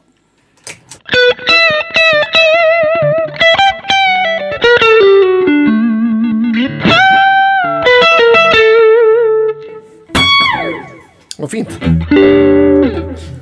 Mm. Mycket trevligt. Ja. Priset som du var inne på då, jag tycker det är värt det. Ja. Mm. Ska vi göra som sista experiment innan vi drar ner rullgardinen för denna nördsektion, att vi provar att stacka lite grann. Och vad kan vi stacka då för någonting som kanske skulle vara roligt då, innan alla dina tester kommer. Då har du den närmast i lejen. Ja. Det är då alltså den vita med lilla röret. Ja. Jag tänkte inte alltid på att nej, men det är lätt, folk inte tittar. Ja. Och sen tar vi DX TS808, den med en boost innan. Ah. Jag skulle egentligen vilja stacka 3, men vi blev inte så. Vi behöver inte överdriva. Eller jo, det kan vi väl. Så jag ser både ström och patchkablar här. Men det här är ju nästan som 3. Ja, nästa. Och då tänker jag så här, hur om du tänker stacka Tube Screamers, hur ställer du dem då? Då två alternativ. Har jag 3 så ställer jag den första med volymen på max och gainen på 0. Mm. Och sen så EQ:n klockan 12 ungefär. Det kan jag ställa sen. I förhållande till hur bright starkaren är och så vidare. Mm. Och så pumpar in det i nästa. Har jag då 2 stycken så tar jag lite gain från varje. Mm. Och det blir ganska mycket oljud, men det blir verkligen det här jätteshreddiga. Ska jag ställa den vita gain någonstans då, tycker du? Du kan börja där. Men dra upp den lilla mixratten lite till. Så vi slipper papp. Så, då börjar vi med bara den då. Så.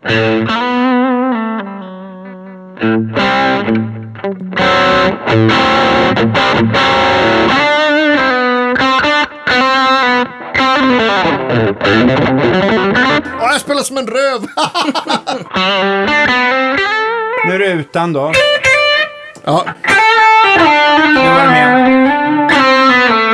Du ska ju spela som kan spela legato. Jag hittar ju bara på.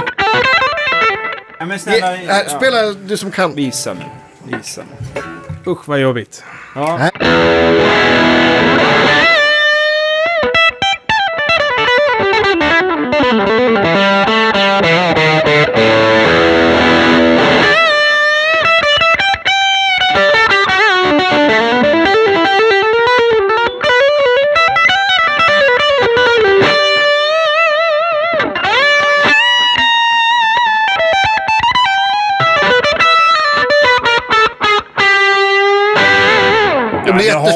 Med det här, ja, alltså det blev verkligen ett...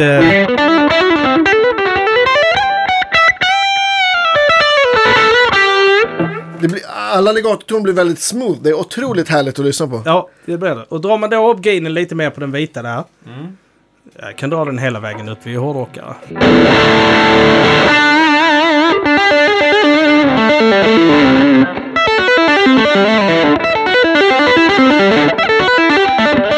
Det blev ju verkligen det där.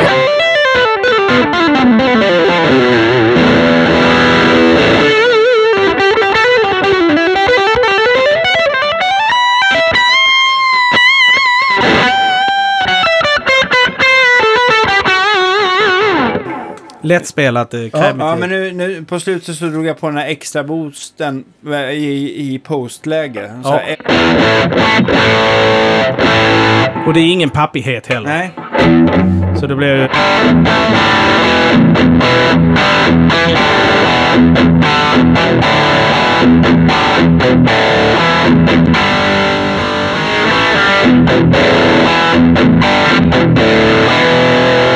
Inte riktigt teleljud kanske, men you get the idea.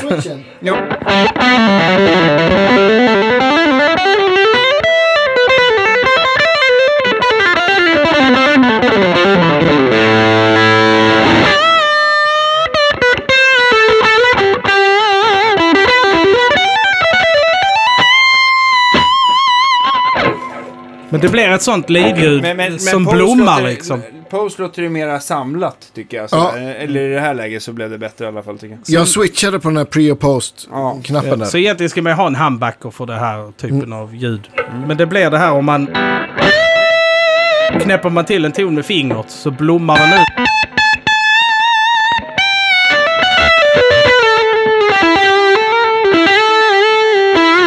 Tycker jag. Alltså det blir någon...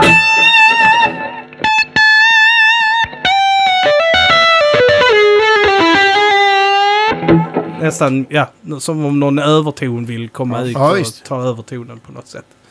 Här kommer gitarren till någon som kan spela igen. Nej, du kan spela jättebra. Fint, jag hörde alla lyssnare här. Jag tycker det är så kul. Jag borde öva legato tänker jag varje gång jag ser dig eller hör dig spela. Jag åkte runt i musikaffärer hela dagen så man spelar gitarr inte riktigt i huvudet på en. Nej, men ska vi runda av? Ja, det är väl inte jag som ska säga det, men också, vad jag ville säga var att det kommer nu alltså ljudklipp och jag kommer att säga vilken pedal det är eller i vilken ordning och sen så kommer klippen bara direkt efter varandra så att det blir väldigt, väldigt tydligt vad skillnaden är. Mm. Det är jättepedagogiskt så bra så att ljudminnet också får... Och hur spelar du in det? Jag har då gjort så att jag har spelat in med två olika gitarrer, en single-coil-gitarr och en med snälla humbuckers, puff-style, om vi tänker... I två olika Olsson-förstärkare. Och sen så har jag gjort så att jag har spelat in lick i en loop-pedal. Så att loop-pedalen spelar licket. Så att det är exakt samma tagning varje gång. Och sen så skiftar jag pedal. Skiftar pedalen sen har jag bara klippt ihop allt i datorn då. Så att det är obeskrivligt tråkigt att lyssna på. Men om man verkligen vill veta vilken Tube Screamer som skulle passa in bäst så är då är det så man får göra. Alltså det är, för att annars så där är skillnader i hur man slår an. Jag menar flyttar jag plektrumet närmare halsen så är det blir mycket varmare. Och, alltså det är att eliminera alla felkällor förutom själva Tube Screamer kan man säga. Så jag spelar inga långa saker så jag försöker inte dema mig själv med häftiga lick utan alltså så tydligt som möjligt ett plockat ackord, ett hårt slaget ackord, en liten leadline och så. Jag tycker själv det blir otroligt tydligt. Ja. Och blir helt klar i huvudet. Du fick lite här innan i alla fall. Va? Du fick glänsa lite här innan i alla fall. Nej, men, och för mig blev det 100% tydligt vilka pedaler jag gillar mest. Jag gillar Tube Screamer överhuvudtaget, har alltid gjort men vilka som är de som kommer sitta på mitt pedalbord om man säger så. Ja, det var otroligt otroligt nördigt precis som vi vill ha det helt enkelt. Exakt så. Men då lämnar vi över ord och bild och glöm inte att likea och dela och allt sånt. Ja. Det blir vi glada för. Stort tack för idag. Ja, men verkligen. Tack så mycket. Vilken hjälte du är. Ja. Hej då. Hej igen. Här kommer alla dessa ljudklipp jag så högtidligt lovade under poddens inspelning. Och det ska aldrig sägas att man lätt blir helt galen i skallen av att lyssna på det här. Men har man bra lyssning tror jag man får en intressant bild klar för sig. Alla ljudklippen är inspelade med samma gitarr som vi hade i podden. Vilket är en Ibanez Custom Telecaster med DiMarzio True Velvet-mickar. Den är inpluggad i en Fender Custom Shop Handwired 57 Deluxe förstärkare som går in i en Openback 112-låda där det sitter en Celestion Creamback 65 G12M65. Denna står mot en vägg är värt att nämna vilket ju påverkar bottnen en hel del. Den är i sin tur uppmickad absolut mitt i högtalaren Royer R122. En aktiv bandmikrofon som är inkopplad i en Focusrite ISA 1 mic preamp som sen går optiskt in i mitt Universal Audio ljudkort. Där är ingen EQ eller någonting gjort någonstans på hela kedjan. Även om det på många klipp kanske hade gjort sig bättre med ett litet low cut på. Men ska det vara så ska det vara på riktigt.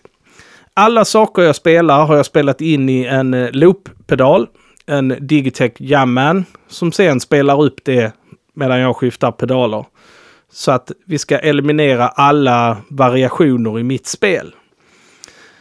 Alla kablar är Dadario Planet Waves American Stage kablar och plektrumet är ett Ultex 1,14 mm Dunlop alltså. Och så mina klumpiga händer. Nu kör vi! Så här låter det rena ljudet i den här 57 Deluxe-förstärkaren. Det är samma rena ljud som jag använder i alla klipp. Det är så att om jag spelar riktigt, riktigt hårt så klipper det i övrigt rent.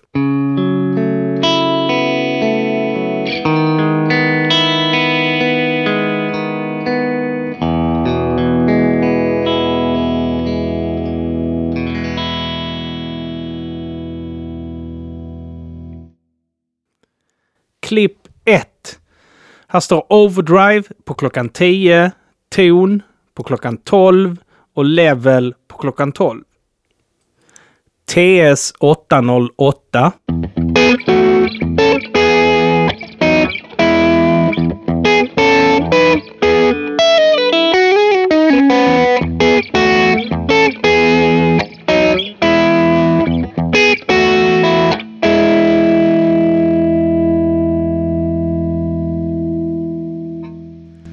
TS808 handwired.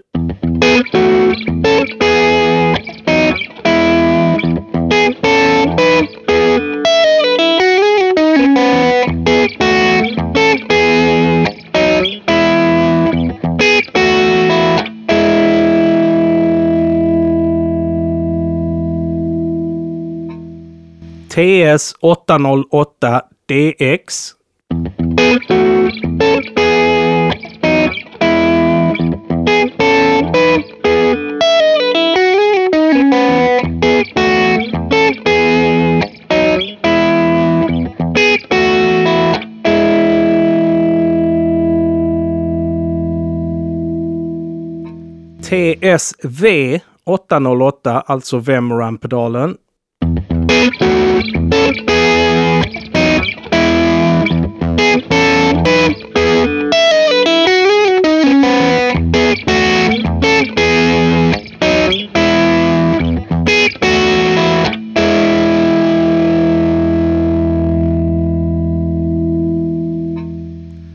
TS9.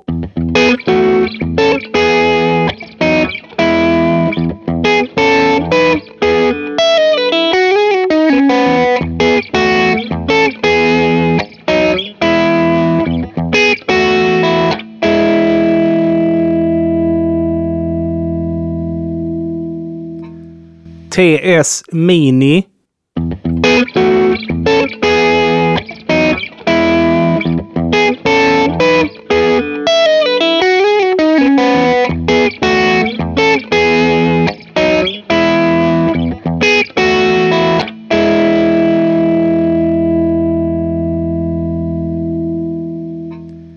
NTS, alltså New Tube Screamer.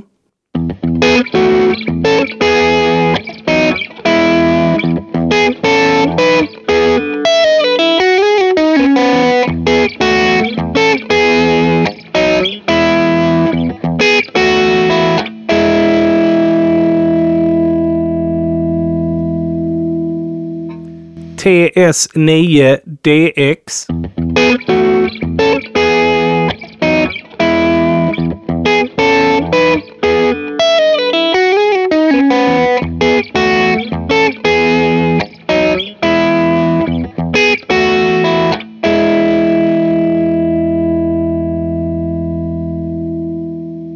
Klipp 2.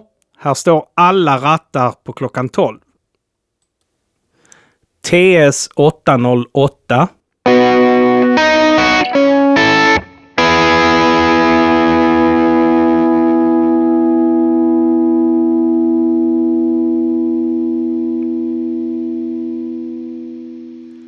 TS808 handwired.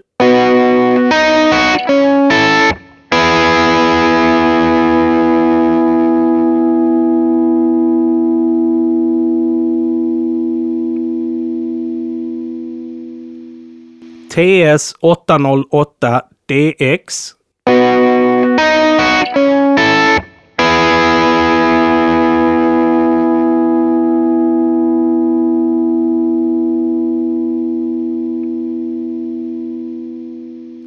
TSV808.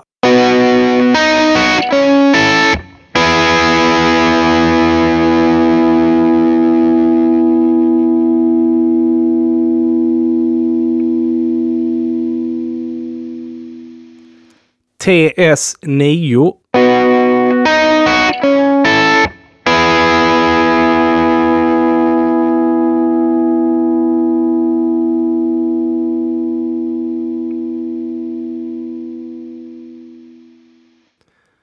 TS Mini.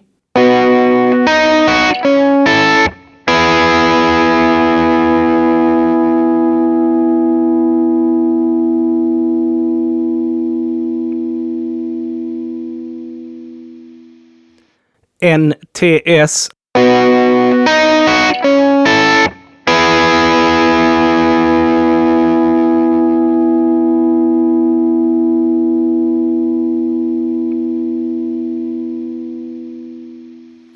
TS9DX.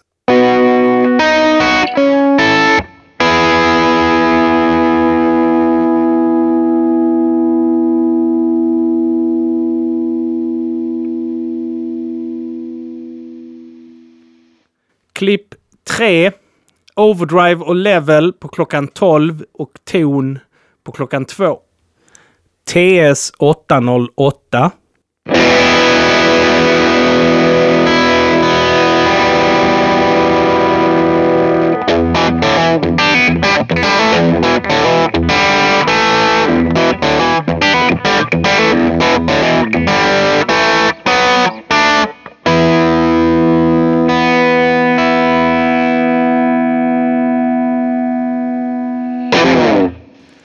TS808 Handwired.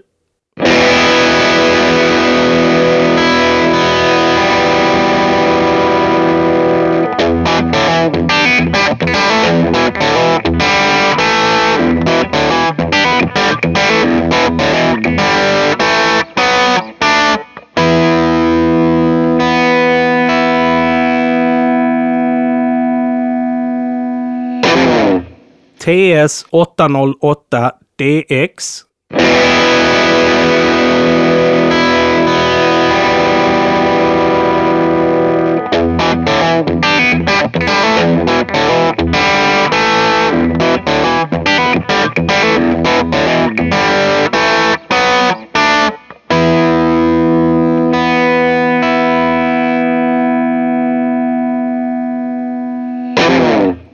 TSV 808. TS9.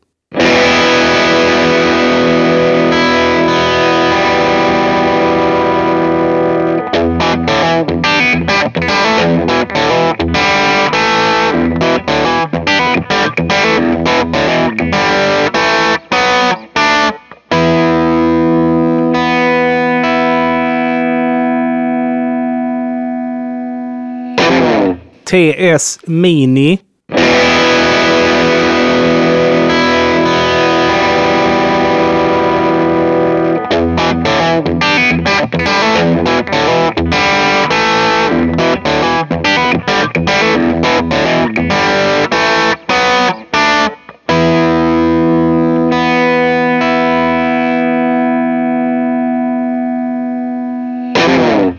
NTS.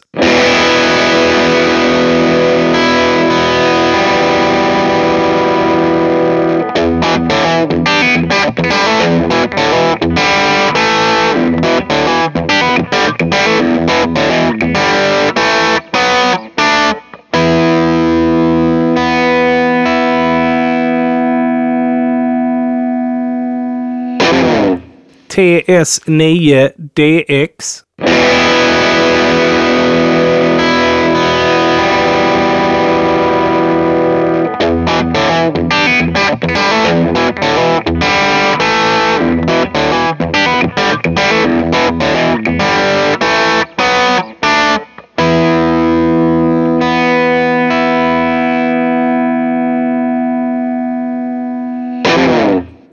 Klipp 4, ett leadljud. Här har jag valt att lägga på ett delay och alla rattarna står på klockan 12. TS808.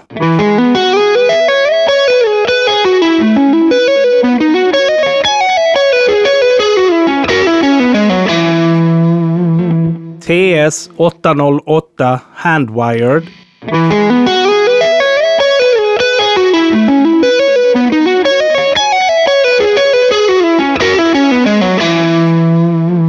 TS808DX.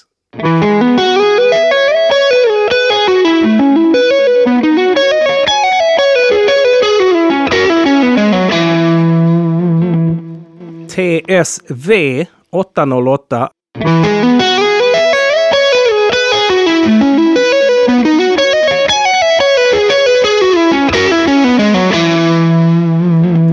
TS9.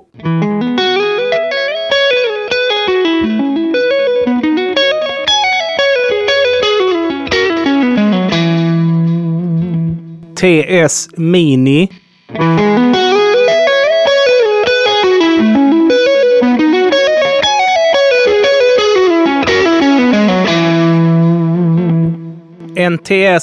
Screamer, och här har jag gjort så att jag spelar först licket med mix på klockan 12, sen licket med mix på 0 och sen licket med mix på max.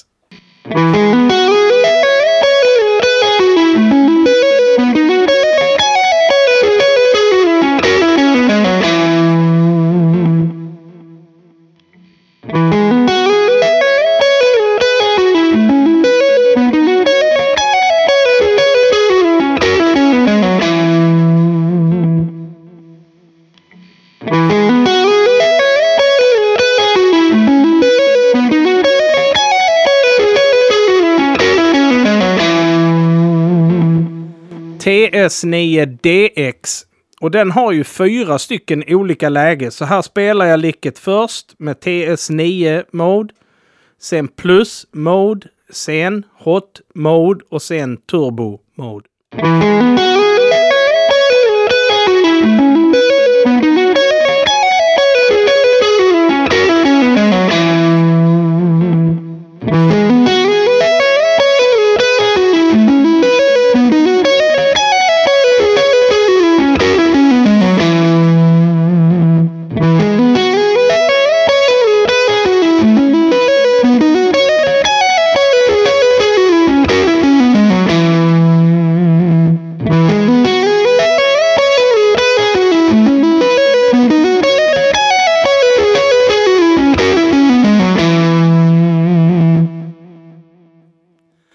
Klipp 5.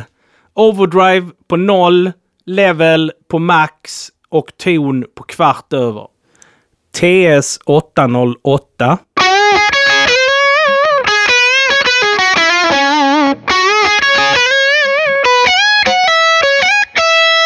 TS808 Handwired.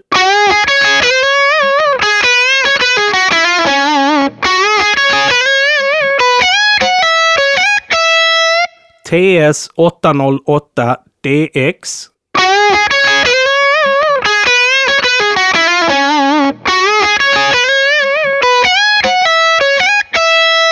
TSV808.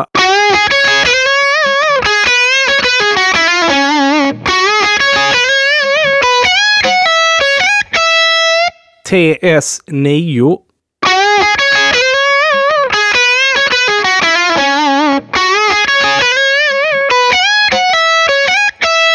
TS Mini.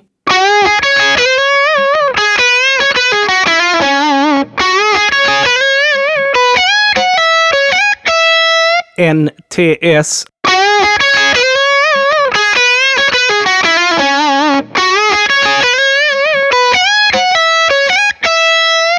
TS9DX.